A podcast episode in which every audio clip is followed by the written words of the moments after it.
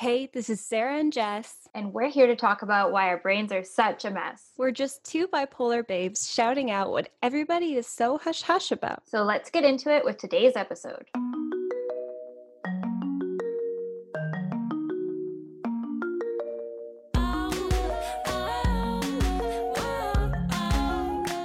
Hey, Jessica. Hey, Sarah. How are you? Oh, I'm pretty good. How are you doing? I'm doing okay. I drove for like the second or third time in my life for like two hours. And yeah, it was the scariest, but most exhilarating time of my life. So there we are. And now we're here. Wow. Congratulations, I guess. Like that's really, I am very impressed. I have a driver's license, but I am terrified of driving. I haven't driven in years. Um, so good for you for like doing one of the most terrifying things human beings do. It seriously is. My, my body and like, seriously, like my little behind was like clenched to the max the whole time. Like I couldn't feel my behind or my leg. Like I was so anxious, but hey, we made it home and we made it on time for the podcast. So here we are. Okay. Yeah. So um, I'm Sarah Jickling. I'm a musician and I live with bipolar disorder. And I'm Jessica. I'm a business student and I too live with bipolar disorder. So let's just start off really quickly. How are you feeling today um, on a scale of one to ten, where one is completely depressed, ten is completely manic, and five is stable and fine? I think I'm feeling today at like a five point five, definitely lower than my usual like hypomania state that we've been in over the last month and a bit. And I think that has to do with just being so tired from that drive and just my nervous system just so shot. So that's where I'm at. How about you? I think I'm, I think I'm hanging out at a four because I, um, I've just been really um, addicted to a, a a video game lately. It happens, okay? Um, and I've been doing a lot of nothing. Uh, and so normally in order to get myself up to that five, I got to like exercise like crazy. Um, and really the most exercise that I've had today was walking over to my computer to talk to you. So oh, oh, it'll be okay. actually, we actually have um, somebody else here with us today. Yes, we do. Do you want we... to introduce her? Yes. So we have my friend Jess, the other Jessica, the better Jessica, Jess number one. It's an ongoing joke in our friend group because Jess is the one that bakes and is the knower of all and cooks delicious food and has a tidy home and does everything superbly. And I'm not that person. I can't bake or cook or anything like that. You're all getting food poisoning if you're coming over to my house for dinner. But um, so that's Jess number one and I'm Jess number two. And um, yeah, so Jess and I, I guess we've known each other for what now, like eight years, nine years? Almost nine years. Yeah. Yeah. That's crazy. Yeah. Um, yeah. So Jess, why don't you tell us a little bit about yourself? Hi guys. Longtime listener, first time guest. um, yeah, I'm, I'm Jess. Uh, you can tell the difference between us by the lack of the I C A at the end of our name. Yeah. Uh, yeah. Um, I'm really, I'm actually super glad that you did the embarrassing thing where you're like, oh, Jess is like so amazing and does all that stuff, because that uh, really, really set me up for my explanation that that is all a facade, uh, just entirely a well curated uh, facade. Um, I, yes, I do bake. Uh, and yes, my house is sometimes clean, um, but I I have been the helper, carer, make writer for people in my life uh, pretty much since I was old enough to to help with anything. It was just like, it was the thing that you did. Um, I come from a, a family of of helpers. Uh, and so the idea that you are, you know, okay to take care of everyone else is just like, you know, it's a it's a predetermined thing in my life. Like, regardless of how okay I am, I have to be okay enough to present a united front of okayness to the outside world and take care of the people I need to take care of. Just to dive right into our mental health theme, that's a yeah. total uh, coping um, sort of role that people play. I know that in when they're siblings, often um, one sibling will be the helper sibling and the other sibling will be the like falling apart sibling, or say it's like a, a parent, like a parent and a child. And basically, if you have certain things that are in your life that are unstable, then you become the person who has to make them stable, whether you like it or not. I know that could be, um, I know I have my sister is a, is a helper. So nail I, on the head. Yeah. I like just want, yeah, absolutely. Um, yeah, I had to be the person who was very okay for other people and to take care of other people. And it got to a point, uh, and it still is, where if, if other people are okay, if things are okay, then that equates to me being okay, which is right. super not the case. And I cannot stress that enough to everybody, is like, gotta, gotta be able to take care of yourself first. Well, mm-hmm. let's just really um, quickly, uh, or, you know, as quick as you like, uh, give us a little bit of a Cliff Notes version of your mental health journey, because we didn't just invite you on because you're super cool, um, you are, but you actually have a lot of experience with mental health as well. So would you mind like just telling us a little bit about, you know, your mental health journey and, and where you are now? Absolutely. Uh, so very much like Jessica, uh, my mental health journey kind of started when I left my my family home at nineteen. Like there was rumblings before then, but um, when I left my house at nineteen, it was like, all right, I'm I'm out of here. I'm doing my own thing. You know, my my family had their ideas of what was up with me, and and again, because like there were loads and loads of signs uh, in high school that like things weren't weren't amazing. Like I was really, really smart. But I, if you lined up every single one of my report cards, you know, kindergarten to twelfth grade, um, needs to apply herself more would probably be on every single one of them, um, which I think a lot of us can kind of relate to. Um, but then, you know, I, I took a gap year after high school and, and moved in with um, my partner, who I'm actually still with. Um, we we uh, moved in at nineteen in this absolute terrible place, terrible, terrible, uh, yes. you know, attic suite, just, uh, and it, but it was our, it was our own place. And, um, once I was kind of out on my own and, and was standing on my own two feet and, and also trying to, um, you know, reconcile a, an adult relationship with that as well, and work and, you know, eventually go back to school, it became really apparent that there were some things that were not, um, you know, the way they should be, or like normal, whatever normal is. Um, so I went through the process of, you know, going to doctors and getting, uh, the, you know, common, most three commonly prescribed antidepressants that they just cycle through right at the start on M S P. Cipralex. Yep. Cipralex. Yeah. It's the first one. Yeah. Always Cipralex. Well, Tracidone. Um, and I can't remember the third, but. Oh, okay.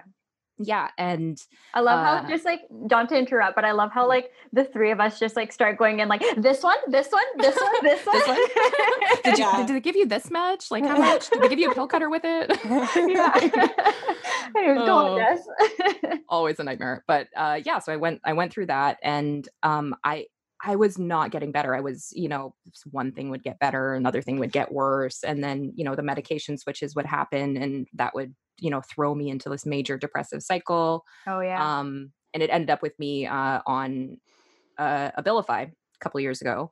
Um, and Abilify, you know, for the, for the people who it works for, it's amazing. Um, for me, did not work, uh, and ended up, you know, causing a rather long-term like depressive issue. Uh, but did give me the space to kind of start to realize that, um, I was consistently um, trying to throw like medication and like quick fixes at a problem without doing the the work that for me was very necessary. And that was for for my mental health journey, was understanding that, you know, all the all the times that I said that I wasn't okay and not mm-hmm. honoring that, you know, what the reality was for me was mm-hmm. not doing my myself any favors, and and you know, repeatedly lying to myself, repeatedly saying like, uh, this will work, this, you know, it it wasn't helping. So I was then able to move into this space of, okay, let me let me look at this from a maybe non-Western perspective. And that's where we kind of get into the um, hippie adjacent, let's call it, space. Um, but I, I was raised in a very Western medical space. Like my mom is a nurse. There are doctors in my family. Um, my grandmother was a nurse. Like the idea that you, you know, doctors know what they're talking about. They have your very best interest at heart at every single step of the way.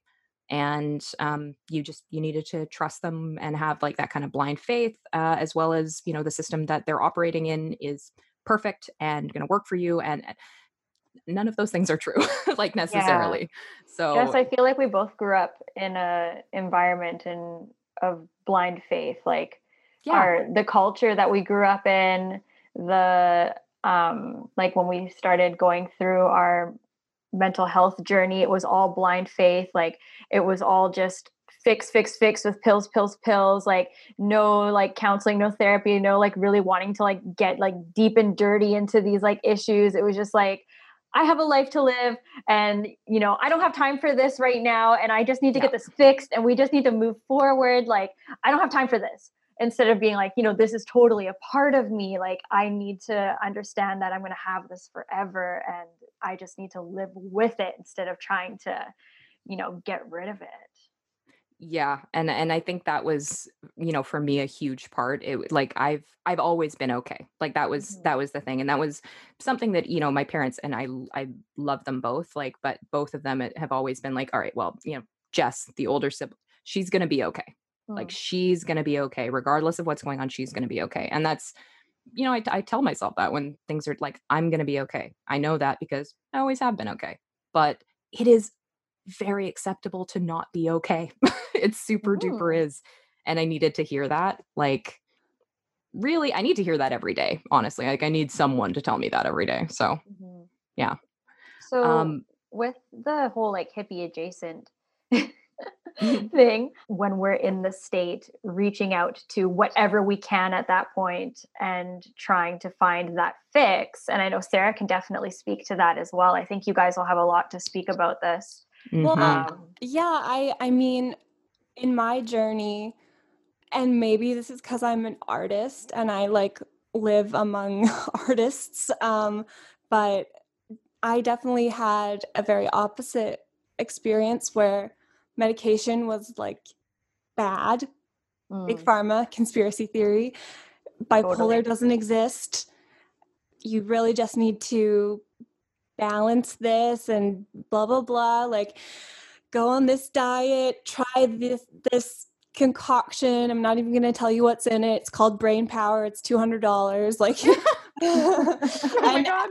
and um, you know, yeah. I was like, I spent thousands and thousands of dollars. And I was working minimum wage jobs. Like I, it was like everything I had. Um, and I did that for years and years. Whereas it sounds like you guys, you guys did the like, okay, trying all the pills thing, which also is a nightmare. So yeah. I think when we are feeling, um, when we're, when we're feeling like we need to fix ourselves, we try we are desperate and we just kind of try, try anything and put ourselves through, through hell.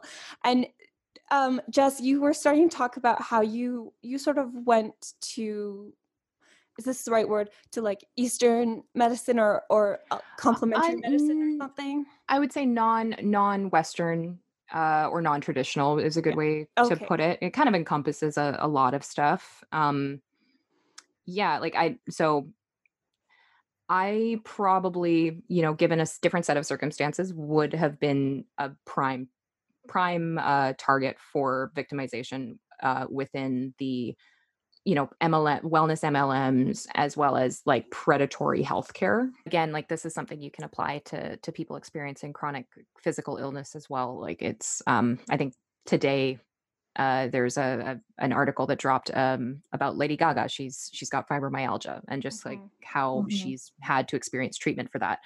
And it, it's so common. And because of the nature of illness and and the na- like the the culture of shame around it, we don't talk about it. And and all of us experience a, you know, a, a dip in our health, physical, mental, whatever, at some point in our lives. And because we're socialized not to talk about it um, and internalize it and make it our failure, it, it's so hard for us to accept it as just a reality of the human condition. So mm-hmm. you go through all this stuff with your predatory predatory practitioners, you go spend all your money, you still aren't fixed, you still haven't found the secret, you've paid all this money, you've done all of these things, and you're still not right somehow. Mm-hmm. And you rinse and repeat from, you know, people who are going to align your chakras, like all of these things, and you're still not better. And it all hinges on this idea of a cure. Yeah. And uh-huh. as of right this second, we can't cure mental illness. We can alleviate symptoms, but we can't mm-hmm. cure it. So uh-huh. this idea for people experiencing chronic and mental, uh, chronic like mental and physical illness, this idea of a cure, this attitude of cure is so unhelpful. It's so unhelpful. It's actively harmful. Yes. Because there's no cure. It's just... it's making it manageable. It's it's getting symptoms low enough so that you can function in this neurotypical world that we're living in. But you, there, you're, there's nothing to cure. It's just, it's you.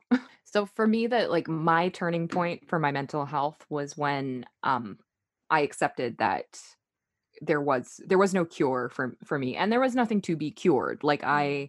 I've gotten so many different diagnoses, diagnoses um, from when I've seen different doctors, like not one of them has agreed with each other, because I'm this like high functioning person who can, yeah, pull it together in a snap, but has these features of O C D and A D H D, who goes through major depressive episodes, major anxiety issues, but also has like tons of energy to do like other weird stuff. Um, and it ebbs oh, and flows. And so for, for me, what was the real shift was when I did um, some somatic work. And for people who don't know what somatic work is, it's um, it's treating the the brain and body as though they're one, and that like the the mantra kind of is is like the body remembers. So like trauma, things that have happened to you have um, they live in your body. Like, you know, for me, as I think I was mentioning earlier before we started recording, that I keep all my tension in like my neck and shoulders. And regardless of how I'm actually feeling, like I could tell you, like, I don't feel stressed,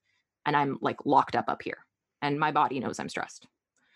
And for me, recognizing that the brain and body are, you know, they're one, and going through some somatic work, doing that, doing a lot of inner child stuff, shake and cry and the whole nine yards, it was incredibly help, helpful to me. And it was a massive shift um, for me. And, and not only in depression, but in anxiety, I suddenly able to be so much more mindful, and I'm able to recognize, you know, symptoms as they're starting to crop up, and give them the space and give them the the attention they need, while not allowing them to, to affect my life in the way that they would have, and affect my, my um, emotions and my ability to just carry on. And so I've seen this like trend upward for myself as I've continued to work with that. Um, not everyone is going to have that experience. And so while I would, you know, recommend looking into somatic work for people, especially people who've experienced um, trauma that they're not really willing to accept or, or necessarily give the space to, whether because it's admitting something to themselves, a number of reasons, that's fine. It worked for me. Might not work for everybody, but Uh, I'm a fan, and it was helpful, but I will not sit there and, you know, stump for, for somatic therapy and just be out there like, you should be off your meds. Like, you just need to lie on a floor and do breath work and cry mm-hmm. a lot and talk to your inner child. Like, no, that's, that is not for everybody. And that will likely not replace your medication, but you can, it's helpful. Both. I don't know. Right? Who knows? You can do both. Yeah, you can do well, both. I, I, cause I actually have been looking into somatic therapy as an option of something that I might try. And like, I think that that doesn't mean I'm not also like super grateful that I'm on the right medication as well. Like I, yeah. I'm all, I'm all about like doing all the different things that, that make you feel better, and that no one thing will, will help you. I, I think it always has to be like a bunch of things. And that is also why I spent so long in scam territory as well, is because so many people just looking for your money offer you a cure. And if you Google bipolar disorder, you will read that it's a chronic um, mental illness that most people have to be on medication for their whole lives. I Googled it, and I was like, oh my God, no, I don't want this to be my whole life. So I rejected the diagnosis and I went to all these different people who told me, no, all you have to do is this. All you have to do is this. And then, and then you'll, this is, you'll be cured, right? And so whether it's through uh, a medical professional or a woman who your friend told you to go see, like, or, or, or an M L M that you somehow, uh, signed up for on Facebook when you didn't even realize it was an M L M. You like, showed up at a Hilton ballroom on a Saturday at one p.m. Yeah. Oh, and Jess, do you mind just, um, just explaining what M L Ms are to oh, yeah, those sorry. who don't know what that is? Yeah. So M L Ms uh, or multi-level marketing, um, some people would maybe know them by the older term, which is a pyramid scheme. They don't like that term at all. It's a, I think it's illegal to call them that. I think that's why people now call them M L Ms, but it's yeah. what they are. Yeah. They're trying to, they're actually trying to take that word word and make it a very positive, like, oh yes, it's multi-level marketing, yeah, but it's just, yeah. if you're someone who does math or, you know, goes on Reddit and looks at people who do math, like it doesn't take long to figure out that it's just not a sustainable business model. Mm. And how it sustains uh, from a top-down sort of uh, situation is by um, exploiting people Uh, lower down the rung. So if like, you know, in Avon, actually Avon's probably not the best example, but like Amway or something uh, were to come to your door, like she's the, she, uh, I say she, again, this is, a, you know, very, uh, M L Ms are very pink collar. It's mostly women. Um, and it's mostly women who are trying to earn money, uh, who are, you know, not working like full time or working multiple jobs. It's or like the moms. Predatory. Yeah, or like yeah. The, or like moms, stay-at-home moms and things like yeah. that who are looking for just that bit of independence and that security. It's yeah, it's not yeah, the, it, yeah. It can be very predatory because oftentimes you have to purchase, like if it's a supplement or a cleaning product or whatever, you have to purchase a lot with the idea that you're going to sell uh, mm. or sign other people up. So oftentimes people lose like very large amounts of money uh, to M L Ms. Um, very very few people make. make good money off of, off of it. And it is a pred- predatory by nature. So anyway, that's wellness M L Ms. Um, oftentimes they have a very good in with people. Like everybody wants to be healthy. You can be the richest person in the world. You can have everything that you want. You don't have anything if you don't have your health. Mm-hmm. So if someone comes to your door saying, I have the secret to dealing with your fibromyalgia, to dealing with your chronic, you know, disorder, mental, physical, whatever, oftentimes that can be enough to motivate people to either enter into relationships with these companies that are, you know, not, not in their best interest, uh, or in, in your case, Sarah, just be taken for as much money as they could take before, you know, that ended. So it's a super common thing that happens. Predatory healthcare is, is a thing the world over. People travel for it. It happens within our communities. Like it is, it's super common. Um, and it's, really, really, really terrible. like it's, yeah. it's just terrible and, um, morally reprehensible. So what are some, um, what are some like scammy fixes, like mental health fixes you guys, like Sarah, you've happened upon, and also Jess, you've happened upon? Because personally, the only thing that I've come across for mental health healing is crystal healing, and Jess is giggling over I'm Zoom sorry. right now. she I'm knows, sorry. I just remember going to your how... house one day and you were talking to the rocks. Okay. I'm not kidding, guys. Like I was, those crystals were abs. Like when I was trying to find something to help me, those crystals were everything to me. I was not mm-hmm. just using them as a like supplement to my medication. I was not just anything like that. Like I had crystals underneath my mattress. I had yeah. them above my bed. I had them in the living room, in the kitchen, in the office. In... Did you put them in your bra? Yes. Yes, at me work. Too. Yep. Yes, yeah. I had what? them in my yes, it's, I had them in my purse. This is something a practitioner will tell you to do. Yes. I had them. I walked into a store. I won't say where. Um, again, privacy and things like that. But I walked into a store and I said, I have bipolar I am suffering from, you know, like this, this, this, and that, like, these are my symptoms. Like, I have like really intense depression and I have really intense mania. Like, what do you have? And they're like, oh, well, you know, we're going to give you, um, the lithium stone. And I'm like, oh yeah, people take lithium. So this must be true. If I hold the stone, then maybe I won't need to take the actual medication. He did not give you a hunk of lithium. Yes. Like, no, yes. I'm sorry. But I have no idea. Like, I have no experience with M L Ms. I'm like living under a rock when it comes you, to them. You know, it's honestly, it's the, the one that really pops out for me is, um, Young Living slash doTERRA. Um, mm-hmm. And which really, again, things I will lose friends over. um, oh, really? Uh, yeah, yeah, I've got. I I love essential oils. I really Me do. Too. Like I, they're great. Yeah. I put them all oh! over my body. Oh, oh those you, are do you have little... them in your house right now? I have. I have one of their oils. I have one have or two of their oils. Okay. Yeah, they get. I mean, they're. I was the, gifted it. I. The I oils didn't. Are nice. I didn't buy they're, it. They're they're nice, but they're not going to cure your bipolar disorder. No. And the people, like, oh gosh, the people involved. Yeah. It's honestly, it's not, it's not the companies so much because they're, the companies have to toe a particular like legal line. Like they can't be like, this is going to cure this, this is going to do this. Um, but they can, you know, quote unquote, talk to the, the people who are reselling, like talk to the downstream people and like w- what they're saying as distributors, if it's not in line with like what the company actually has on their like boilerplate website, whatever it is, the, the website and the, the company itself is not super on the hook. Right. So if you're just, if you run into like someone, Jane Doe on the street, who is just like, you have bipolar, have you tried the, you know, doTERRA mental illness pack that has, you know, these capsules and these capsules and this bar and these drops. And mm-hmm. if you just try that for a week, your symptoms are going to go away. All of these, like, that person saying that to you is not the company saying that to you, which allows for this like legal protection, but also allows for all of these people who believe that, you know, the oils are, are going to cure whatever to say whatever they want to people to sell the oils. Yeah. yeah. Um, I, I think that Young Living is definitely the one that, that pops up for me because, and there's a series on Netflix right now called Unwell.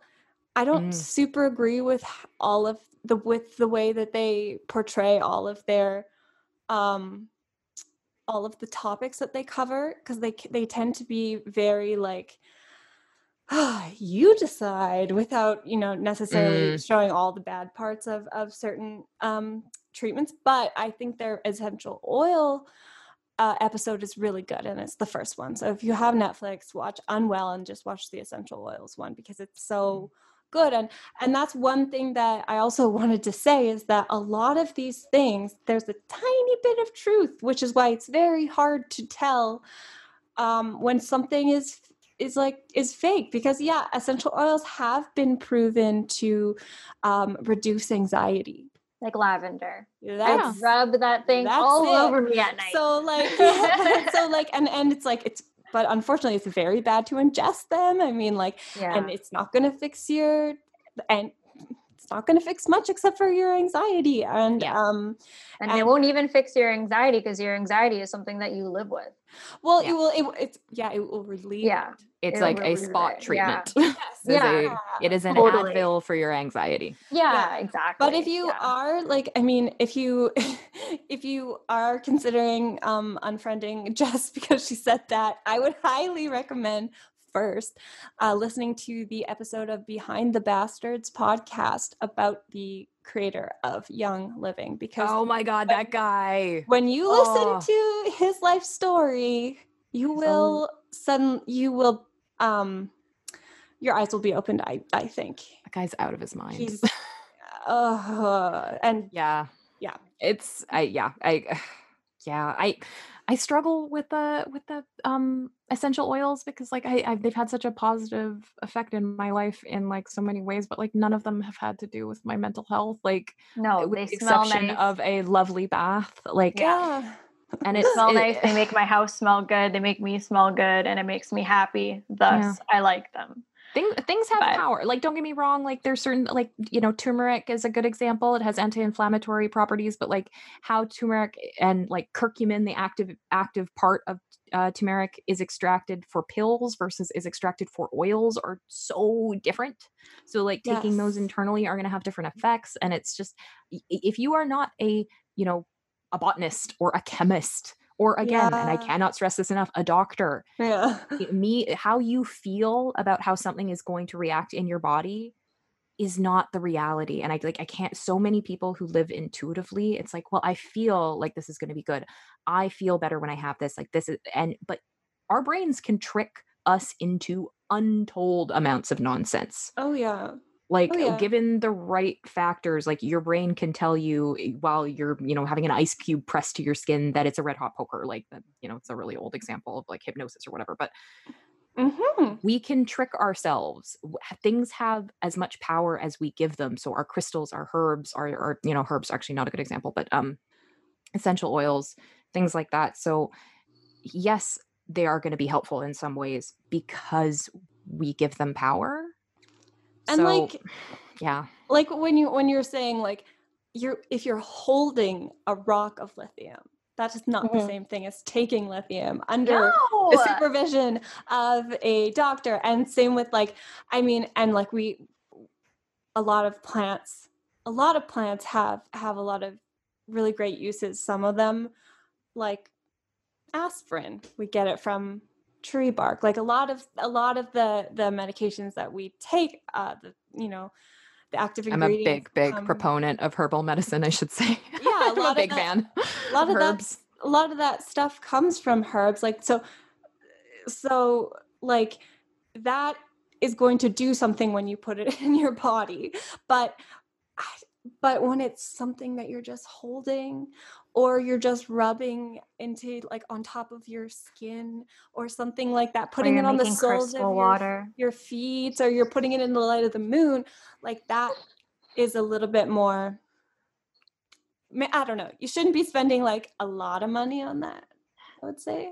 Yeah. yeah. If it makes you happy, you can do it. But just, you know, if it makes you broke, ugh. That's, yeah, it, it, you can that's the other thing. If you have a ton of disposable income and you want to go do this, like oh, you yeah. want to go buy a bunch of rocks, like send send us some rocks, man. Like we'll give we'll shoot up a P O box or something. Like yeah, yeah, send us rocks. If you've I got money I, for it, go nuts. I think most there, of us don't. I think there may be something problematic about like the way crystals are extracted. So if you're going to send us rocks, make sure that they're ethically sourced. But yes, yes, please, yes, please, please, no, no child labor rocks. No Thank child you. labor. No rocks. child labor crystals. We want. Yeah. I'm going to continue sourced. disrespecting them by calling them rocks because I find it very amusing. Yes, uh, me too.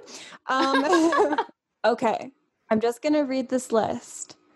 Juice Plus is an M L M, wellness M L M. Um, Nikken. I'm sorry, I have a point about juice that I promised I would make. Oh, um, I, yes. One of my coworkers, I spoke with her and I was like, hey, can you think of like any like health-based M L Ms? And she just listed it off. Juice Plus was the first one that she did.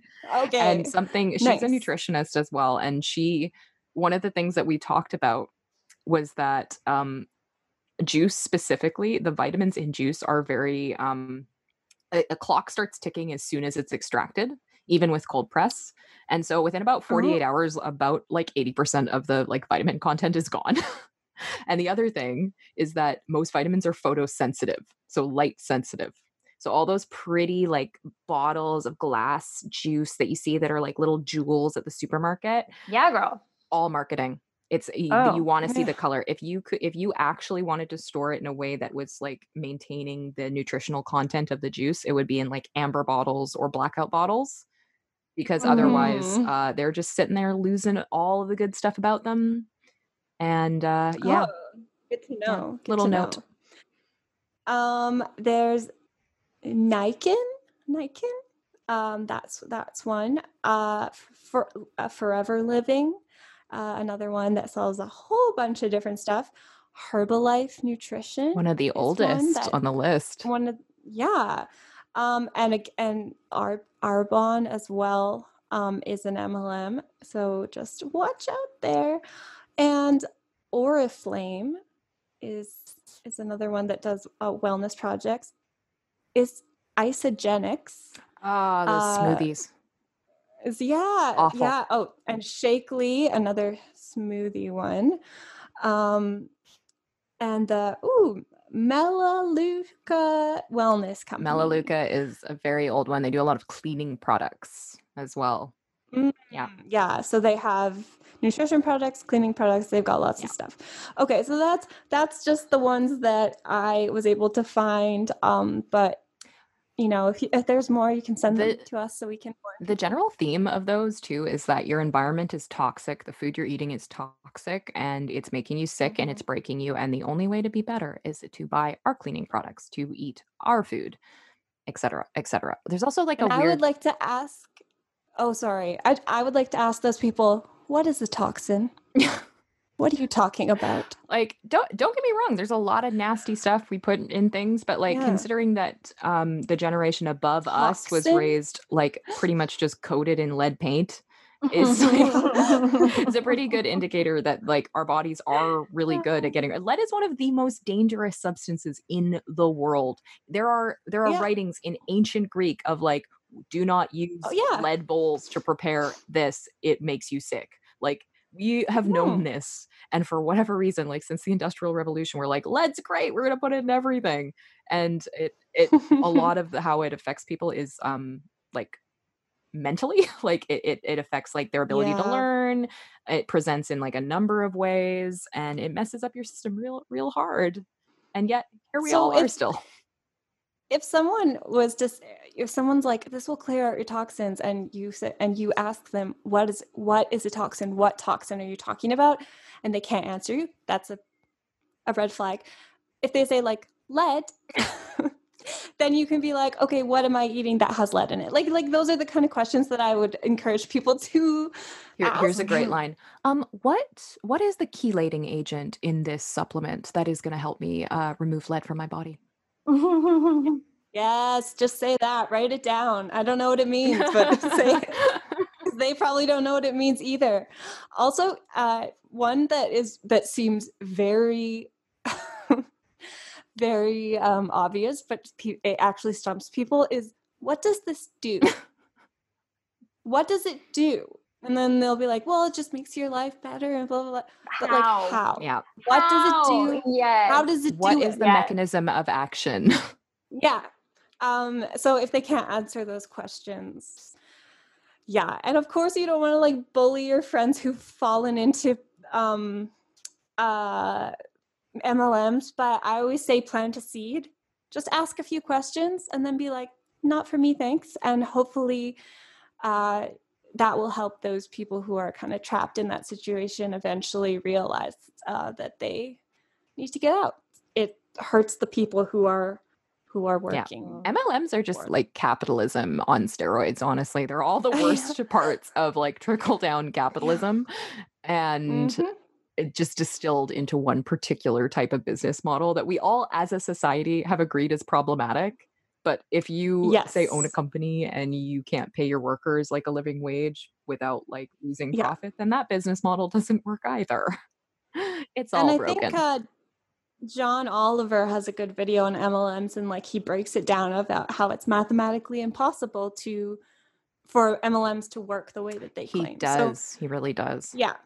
It's a it's a good yeah. one. Maybe we'll just do a whole bunch of links in the in the episode notes. Yeah, lots of resources so that people can like listen more about M L Ms if they're interested or um, what to look out for as well and just different companies and I think something that we we maybe like glazed over right at the top of the show was that um you know someone who's seeking seeking a way to like a way out of their mental illness or a way to fix or cure themselves is at risk of being taken advantage of by these M L Ms. But like as on, on a whole, like people who are living with mental illness or or also people living on um like marginalized piece like parts of society uh where they're like say financially like a lot closer to homelessness or to like not being able to pay basic bills, like they are at a much higher risk of, of being like prey for M L Ms um, than like say the yes. average population. So if like, if mm-hmm. you're struggling in, in this way, like in your own head. Mm-hmm. And then someone that you trust to a degree kind of, you know, brings you into this. And it, there is like a sense of like teams on a lot of those and like camaraderie, and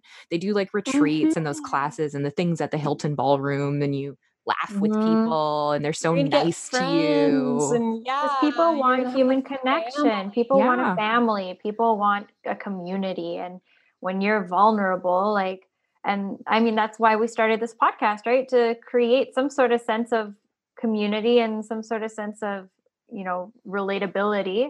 And that's free. That, that's people. free. And we're not telling you, you have to work for us, but to get that. Yeah. But listen to I'm this podcast saying. instead of selling Melaleuca. yeah. I, you will save money, actually.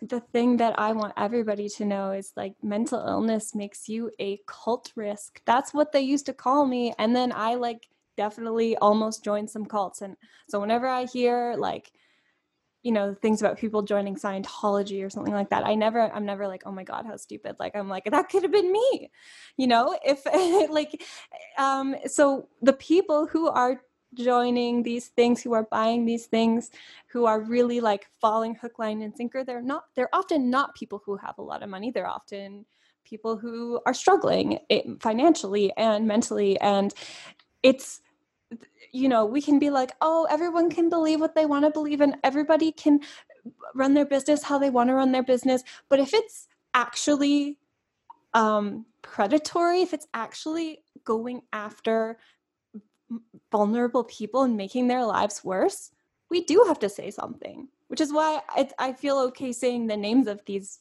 these companies and stuff. Cause it's like, we like, no, it's not okay, because it could have been me. It could have been you. And it will be thousands of other people who don't have the money and don't have the time and like just end up digging themselves into a bigger hole. You're talking to a girl who spoke to crystals. So you are talking to the right person. And I can't, I honestly, like, the more that I've learned about M L Ms in this podcast, and the more that I've learned about how um, certain companies and certain pretend wellness companies prey on people with mental health issues and vulnerable people with mental illnesses, the more I realize that, hey, if you're in that situation, we're not judging you. We're not here no. to say, you can't believe you got yourself in this position. And we're not here to say, you know, you should have known better, because we didn't know better. And we were in those situations. So we're just trying to just spread our truth and talk about what our experiences were with these situations. And if you're in the same situation and you can relate to something that we've said, then give it a thought, you know, make your own decision. But I, we just hope that we've opened your eyes to, through our experiences, so that you too can live a healthy and life and not be taken advantage of. I think it's really important that, um, to note how, how we use the term predatory here. Like we don't, we, we're not talking about these businesses as though they exist just, you know, here, you know, neutral in the universe. Like, when we use the term predatory, we mean they are looking for specific types of people to do specific things and to then make money off of them, which is unfortunately the world we live in. Mm-hmm. But if if you become prey to predatory practices, that is not necessarily your fault. You are not, no. you did not do anything wrong. You uh-uh. existed no. in the bracket they that literally- they were looking for. Yeah, literally. They have like a binder and like it describes everything that's going on in your life. And then it, they, and then it says, well, if this person is experiencing this, say this and say this. And like, they're, they're setting traps for you. So yeah, you fell into one. Yeah. We, so like, did we. Makes, yeah, we all have we one all way or another. Have. Yeah. It's what they do. It's what they're good at. And we've all been there. People that are listening, and we're we're here for you. So what can we what can we take away from this, like regarding like what, like you said, for example, previously, that if we're looking to get into like naturopathy and like natural medicine and not Western medicine, you know, be prepared to buck up. But then at the same time with M L Ms, be prepared to buck up because mm-hmm. we're going to have to buck up for that too. So it's kind of like, well, how do I know? Like, why do I, why do I have to spend all of this money? What's the, what's the outcome that I'm going to have for me spending all this money when in the end, this pill that I'm taking from my doctor is fixing me. Yes. Giving me a couple side effects, but like, what's the draw? What's the draw there? Why do people are, why do people look for um, natural medicine? So I think everyone's, everyone's different. For, for me personally, um, my, my side effects that I, I got from being on psychotropics was too, too much for, for me, um, mm-hmm. for, for what I was experiencing when I wasn't on them. So for me, that was an indicator that maybe I needed to look at this in a bit of a different way. So I did a, a ton of therapy on medication as well. Mm-hmm. Um, and for me, the medication was a tool. It allowed me a bit of space from what was going on in my own head, and along with like a number of other things that I did, but it allowed me to be able to get some distance and be able to look at things in a real way. Um, mm-hmm. And go, okay, well, this is what's going on. Here's, here are some different ways I can address it. And it allowed me to, to get off of that medication. I was super, super lucky. I, um, I also, so I should also say I have like some chronic physical health issues that were also affecting my mental health. And I, for a very long time, kind of separated the idea of brain and body. Like these are two separate things. They don't interact, which is not true at all. um, so I was around people who were not only highly educated and skilled at what they were doing, but they were also incredibly ethical.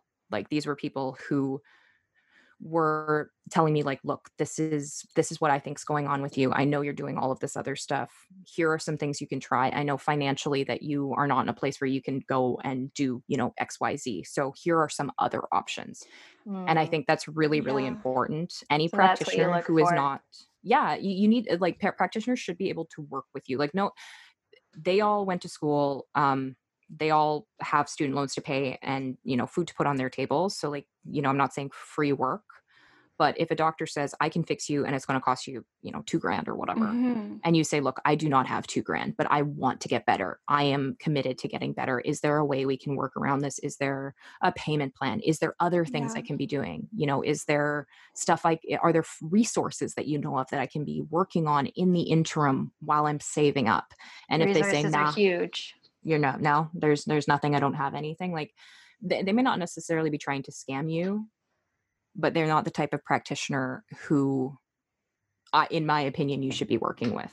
Uh, that's, that's a really good point because I think you should treat like non-traditional and traditional practitioners that same way. Whereas if, where if you're saying this, say this side effect of this medication, I can't, I can't handle it. Like once I, I went to a, a psychiatrist and I was like, I'm sleeping fifteen hours a day. And she was like, oh, that's fine.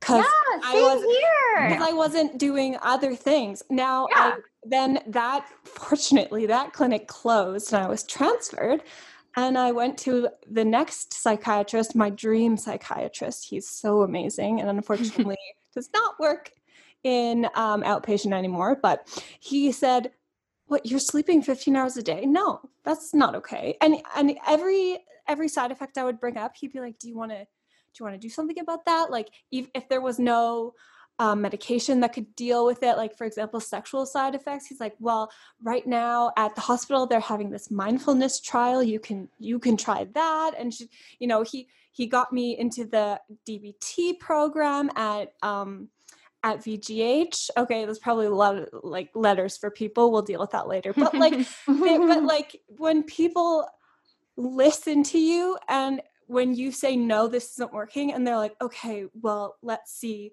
what else we can do instead of being like, eh, this is what I give you, and like that's that's a huge a huge thing that I think if you just keep that in your mind all the time, you'll be you'll.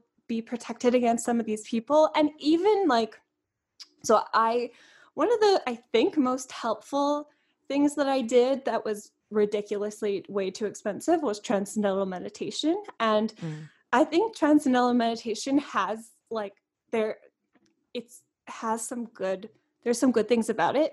It's what is that? Way too expensive. So transcendental meditation, they give you a mantra. Um, it's based on the teachings of Maharishi. In the sixties, it was huge. The Beatles did it. It was like a very big trend. Um, I was, I was told that it would fix everything by my friend who did it. Um, but when I went to the practitioner lady, the lady who taught it to me, she did not say that. And not only did she not say that, she said I, she realized that I, you know, didn't have all, the whole amount of money. And so she gave me fifty percent off, which, which, even though I wasn't a student, and she let me do a payment plan of ninety dollars. It was still too much for what it was, but like she cared. And I don't like regret doing that because it was in the end kind of helpful. And I could tell that this lady really wanted to help me and she really believed in what she was teaching. And therefore she wanted to make it as accessible to me as possible. Whereas say I go to this this, um, I don't know, spiritual counselor who, who I show up and she says, well, yeah, you got to put crystals in your bra and um, imagine yourself in a pink bubble and that will, and, and three hundred dollars please. And would you like to make another appointment? And, and like, this is how much the crystal is. And like, just, yeah. just like, just clearly like adding on things. This is all, this also happened to me with an Ayurvedic doctor who he, what he was a, a white man in a mansion. So maybe also if you, if you show up somewhere and it's a white man in a mansion, maybe you don't do that, but like, that's a warning sign, folks. Yeah. Yeah. And like being like, okay. And maybe you should also buy my book and like, just like really, oh if you God. show up and you are, um, clearly Uh, like uh, say a young person or somebody who doesn't have a lot of money, I mean, maybe say, say that like up front, because yeah, I totally agree. If people are going to be willing to work with you in that way, um, that's a good sign, no matter what treatment you're getting. Yeah, I think that's a, a massive red flag for me is upselling in any way. Um, yeah. I, and I know it, it's really, it is problematic. It's like when you're in a for-profit healthcare position, which like I work in that position and I have to every day kind of ethically toe a line of like, what is an okay, like, you know, what's an okay thing to mention to somebody when I'm checking them out versus what is not okay. And like, you know, in a perfect world, I could upsell things and that are, you know, applicable to everyone, but I don't know everyone's health issues, right? So I'm not going to try and upsell something to someone that they might or, not necessarily need.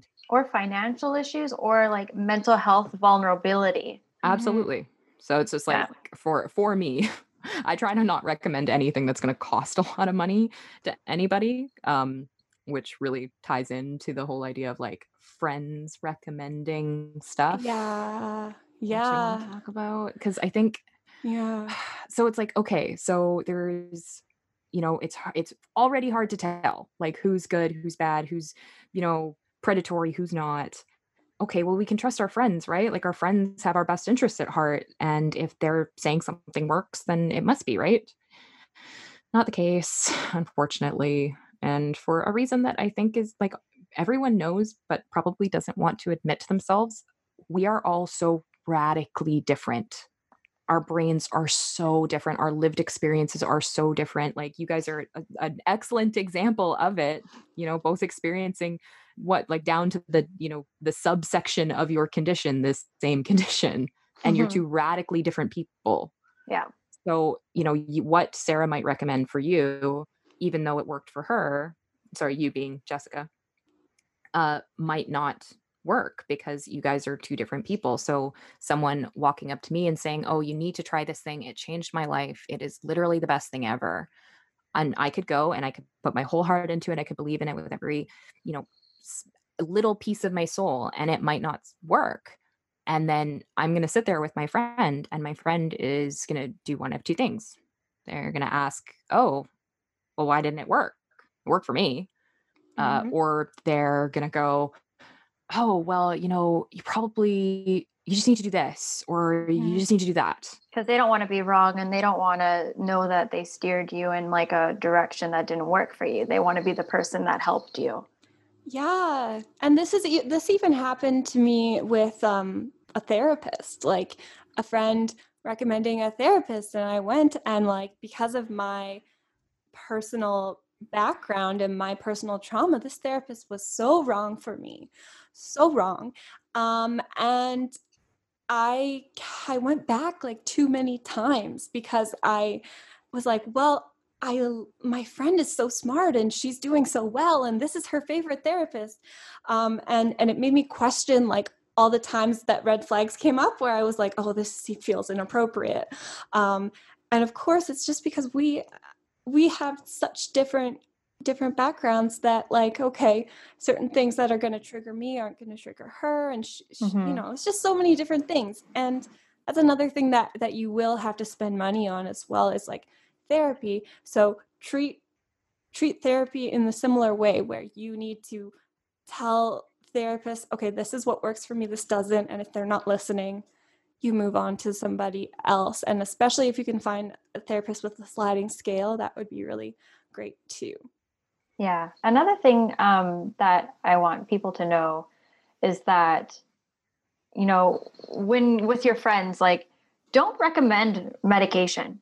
No, don't say, no, like, no, no. That's the biggest thing. Like, for example, like what Sarah takes and what I take are vastly different. Mm-hmm. Like, like though we haven't gone into detail about like what I take and what you take, like I'm like sort of aware of the medication you take, and it's like completely different than mine. Like I have a mood stabilizer, an antidepressant, uh, um, anti, uh, psychotic for the psychosis. And, um, And it's just like, oh, and then another medication for the side effects and the tremors, mm-hmm, and then mm-hmm. another medication for other side effects. And, you know, it's, and of course, you know, I don't know if some of you know, but I'm actually going to be seeing a doctor to change over one hundred percent of my medication. So that's going to be a journey that we will be documenting um, so that it is safe for me to have children, because right now I actually can't have children on the medication I have because it'll cause major birth defects, which is another thing we will talk about on another episode of podcast. Being a woman, maybe being a mother and having bipolar is, yep. you know, probably going to be a challenging thing for us. Um, British Columbia but, has an excellent program to help uh, mothers experiencing like bipolar, um, like postnatal stuff. Yeah. It's called the I Cuddles actually, program. Oh, my oh God. I actually had a meeting with um, B C Women's Prenatal Psychiatric uh, area, and I had a Zoom meeting with them, and she was the one that recommended for me to change all of my medication over and uh, go through the process that I'm going through right now. So yeah. yeah, but again, like, am I going to be like, hey, Sarah, guess what? Like this medication worked for me, and now my tremors are gone and my twitching is gone. Mm-hmm. So I'm going to like, you should, you should ask your doctor about it. It's changed no. my life. It's like, no, absolutely not. No. That line. And it is, it is crazy. Yeah. And we, we get it from American television because you can't do that here. You can't advertise medication in Canada the way they can in the U S. Mm-hmm. Ask your doctor if this drug is right for you, may cause a whole host of things, including death and erectile dysfunction, but you should ask your doctor anyway. It's insane. It is absolutely bonkers that we go shopping for drugs the way we do. It's nuts. Yeah. It's absolutely insane. And it's really unfortunate because of how drug companies are interlinked in with doctors. It makes it, um, unless you have a doctor who's very, very interested in pharmacology, they just, uh, or a specialist in, in, you know, in your guys' case, like for psychiatrists, like they need to know about the drugs going on in their sphere. So if you're going to see a G P, they're going to recommend like the same six meds because they're just yeah. not educated about all of the different ones that might be options because it's not mm-hmm. their specialty, right? Which is why I really recommend going to a psychiatrist, because you want to know, you want to be with people who, who really know what they're talking about. And again, if your psychiatrist is acting like a jerk, you yeah find another Move. one. Keep going. That's what I did with mine. Mine was a total jerk, and I'm, I was like, you yeah. know what, no, I'm leaving you. But hey, have a pharmacologist too. I actually just um recently this year got a pharmacologist uh at U B C. Nice. And they are so helpful, and they just kind of go through the medication. And if you have any questions about the medication, they're like, oh yeah, these are the side effects and this is what it does. They're not doctors. They're not going to tell you, take this, take that, take this, but it's actually nice to just know a little bit about mm-hmm. what you're taking. You, yeah, totally.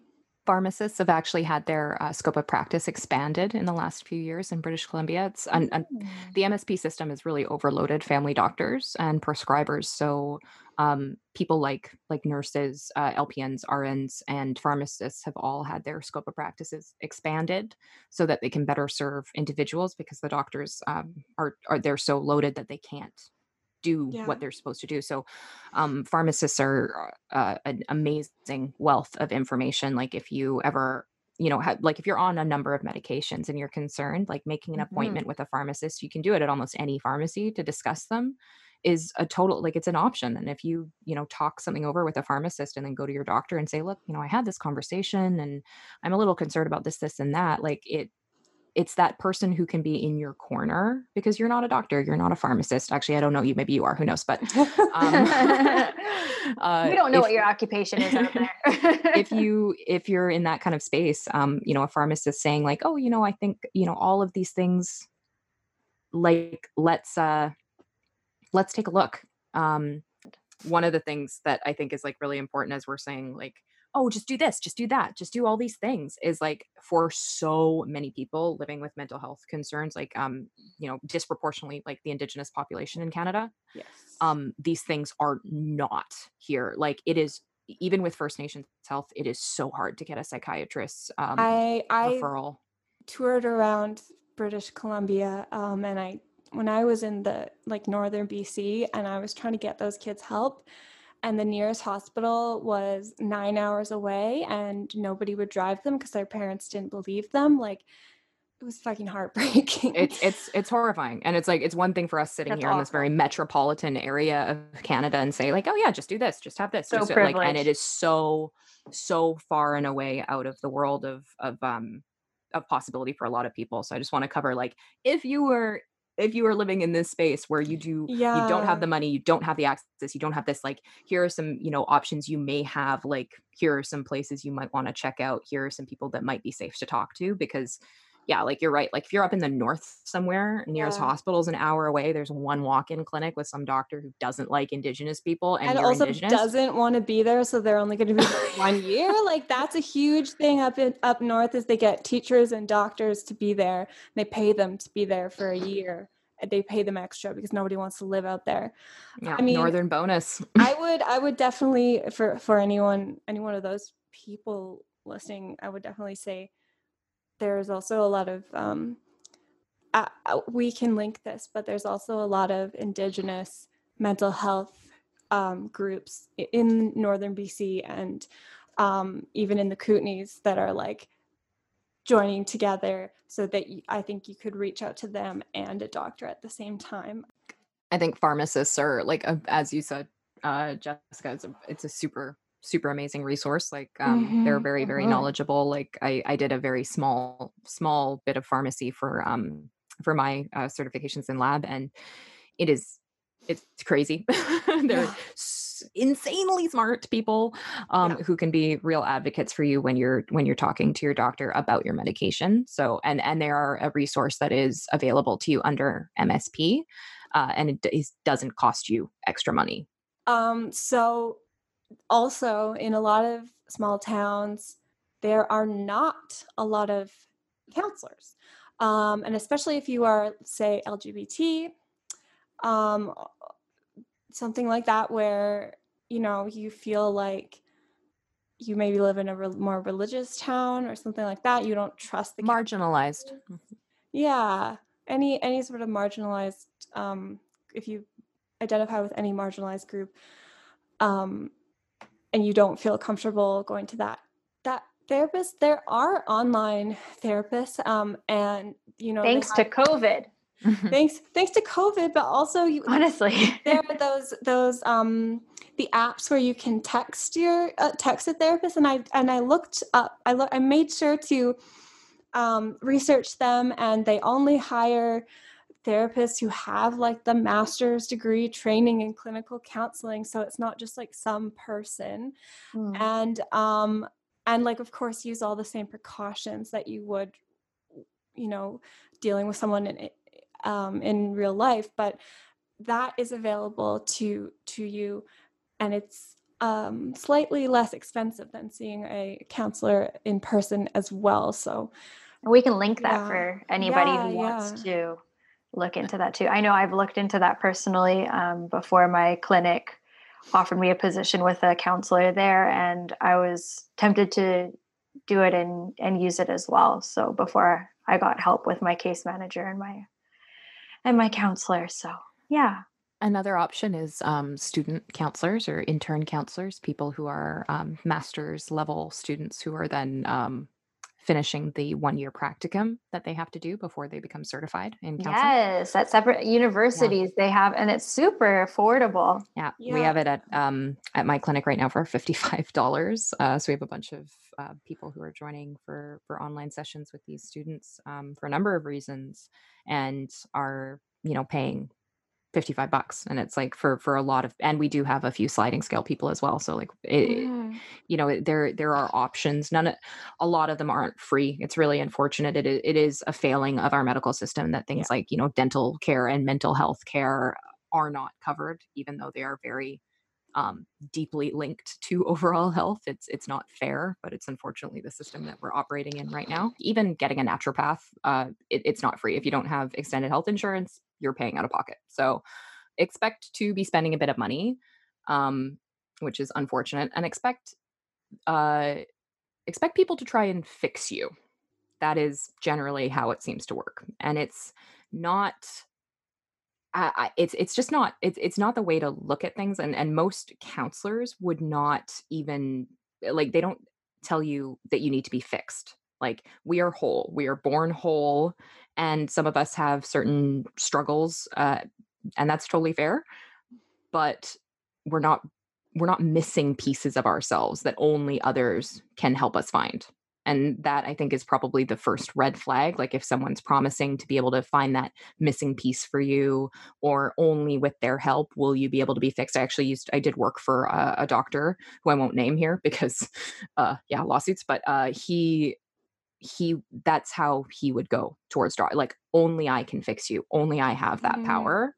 And mm-hmm. if you are not with me, your life is over. And like, he yeah. would talk to patients like that and about patients like that.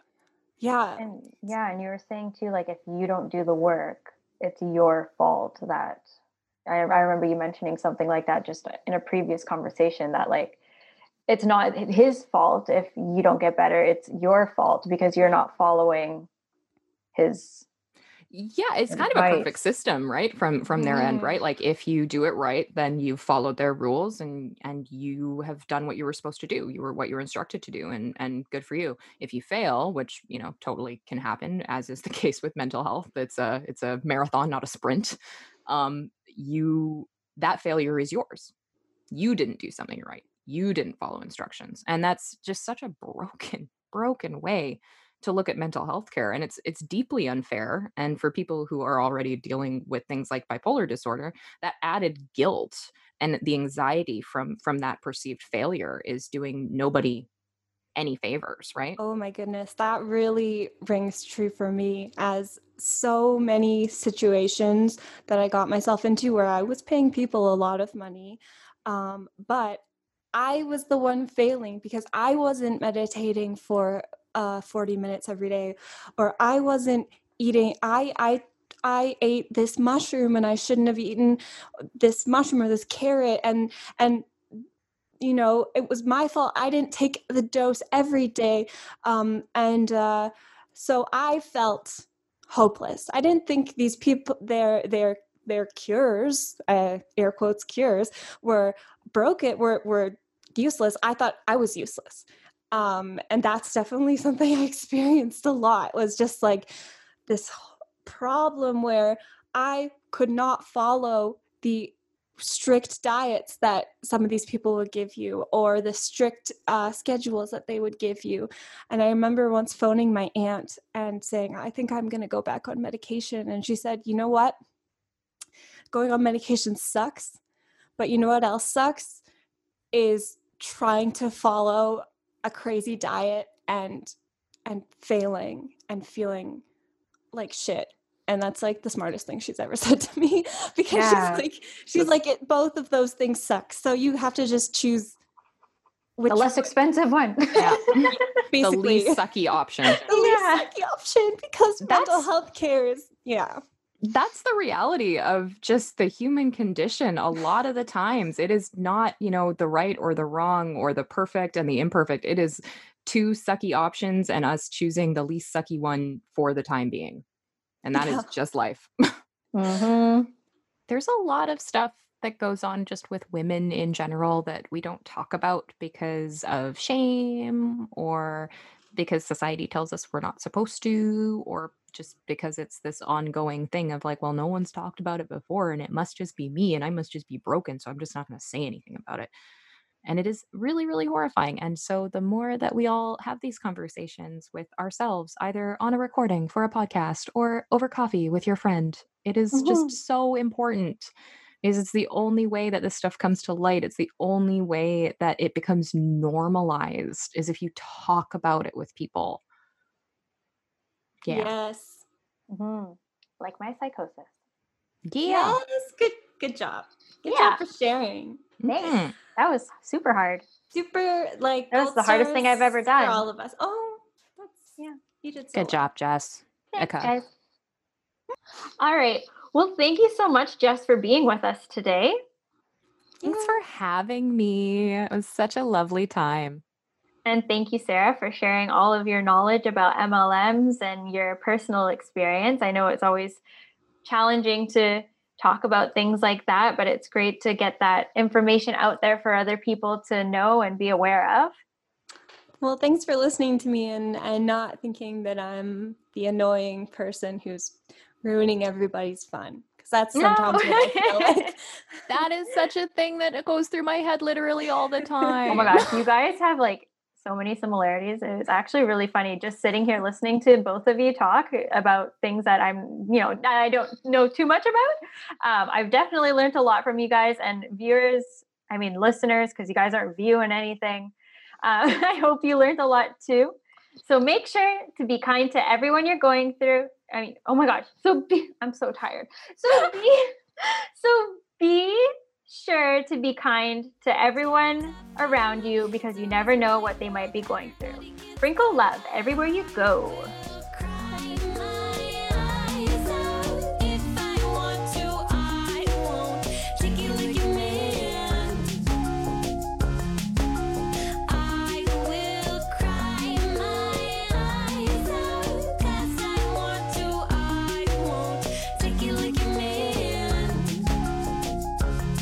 Gonna make me do kumbaya breathing exercises, Jess? It's not kumbaya breathing exercises. Jess is helping us. He's helping me, but I need it. The night.